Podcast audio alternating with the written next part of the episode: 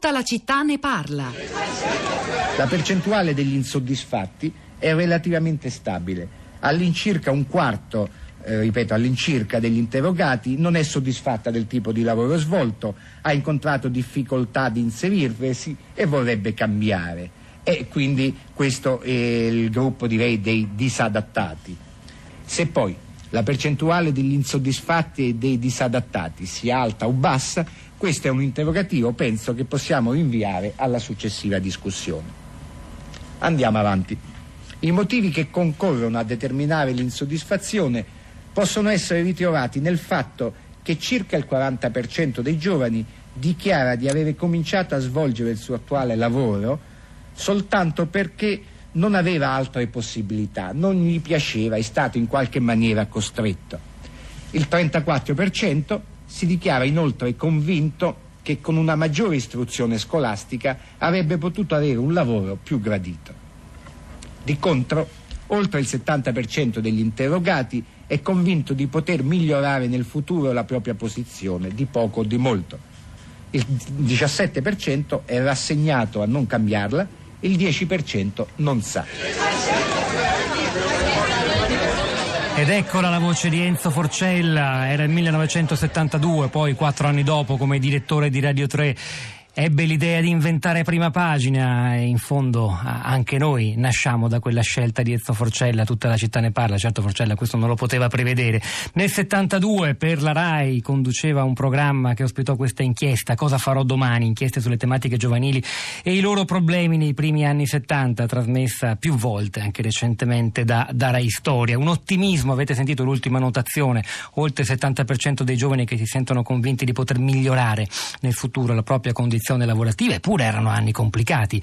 Eh, 1972, un ottimismo, una fiducia verso il futuro che contrasta non solo con le lettere, con la lettera e con le parole difficilissime, ma molto lucide in qualche modo della lettera di Michele che abbiamo letto stamani, il ragazzo udinese che si è suicidato una settimana fa, ma anche con eh, il pessimismo di alcuni messaggi che arrivano. Ne leggo uno da Palermo. Mi sento molto vicina a Michele, attraverso un periodo orribile in cui a 35 anni, ultraformata, con una laurea, dottorato e conoscenza delle lingue straniere, non una ma tre lingue, non vedo nessun futuro. Questo paese ci respinge come uomini e come donne, ci schiaccia e infine ci uccide. Rosa Polacco. Pietro, buongiorno, buongiorno a tutti. Su, sui social network sì, se ne parla molto da, da ieri, c'è, c'è, molta mm, condivisione, molta immedesimazione, soprattutto forse la parola più adatta è comprensione per la eh, vicenda di, di, Michele e, mh, mm, eh, che si riassume abbastanza nel commento di Alessandro sul nostro profilo La città di Radio 3. Dice stamattina ho deciso di pubblicare anche sulla mia pagina Facebook la lettera di Michele Israele, cosa che sta avvenendo molto sia su Facebook che su Twitter. Egli è morto suicida perché disoccupato ed ormai moralmente abbattuto dal sistema che lo ha tagliato fuori, lui come molti altri dal mondo del lavoro.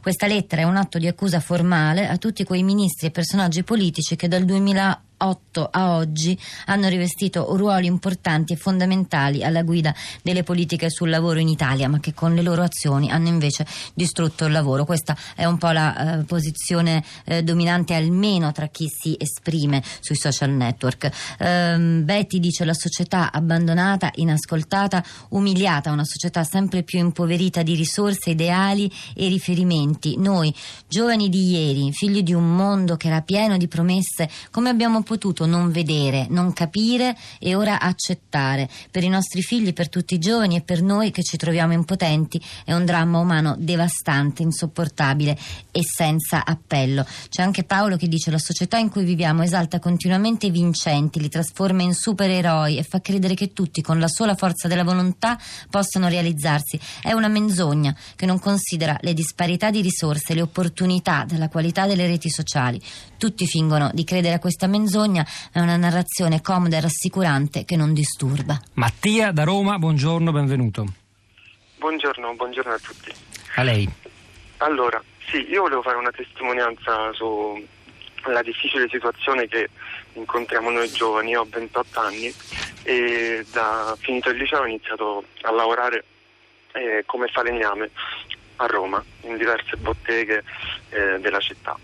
E, mh, capisco pienamente tutti i messaggi che arrivano e li sento totalmente miei in quanto come giovane che abita a Roma, in Italia, e incontro tutti i giorni innumerevoli difficoltà.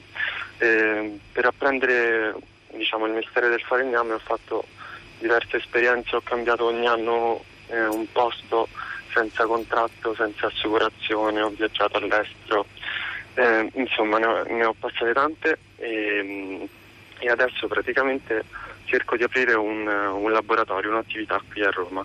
Ho deciso di, di, impegnarmi in questa cosa e sto incontrando veramente tantissime difficoltà.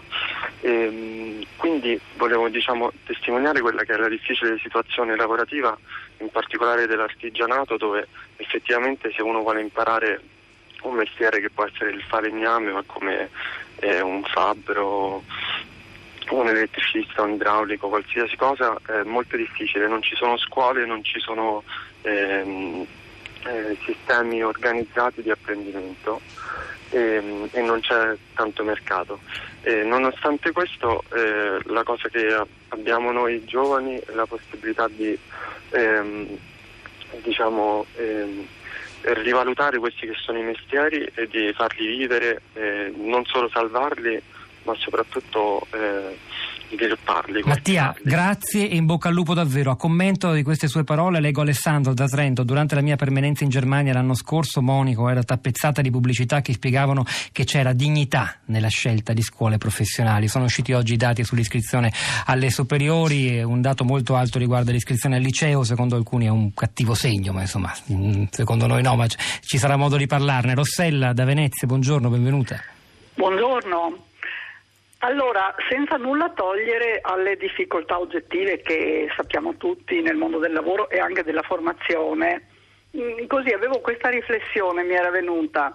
Quanto conta la delusione eh, e quanto pesa sulle scelte poi individuali la delusione di ragazzi che sono eh, nati e cresciuti in un mondo eh, ricco, benestante, eh, con famiglie eh, benestanti. La generazione che è entrata nel mondo adulto negli anni 70 proveniva in gran parte da famiglie modeste dove eh, i genitori avevano vissuto la guerra, dove il lavoro non era scontato, dove studiare non era per niente scontato, specialmente per le ragazze. Quindi lei dice più attrezzati ad affrontare le avversità, una domanda gigantesca che lasciamo aperta. Grazie Rossella, Rosa.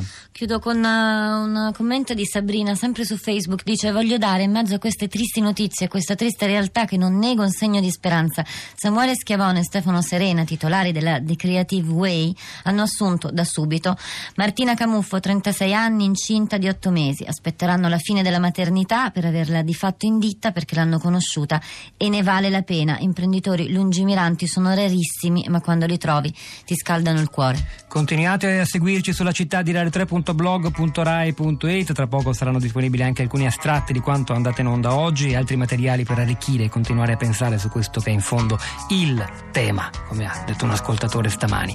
È il momento di Radio Tremondo con Luigi Spinola, c'era stamani Marco Azzori alla parte tecnica, Piero Veglieso al suo fianco alla regia, Pietro del Soldaro Topolacco a questi microfoni, al di là del vetro Cristina Faloci, Florinda Fiamma, la nostra curatrice Cristiana Castellotti che vi salutano, ci risentiamo domattina alle 10.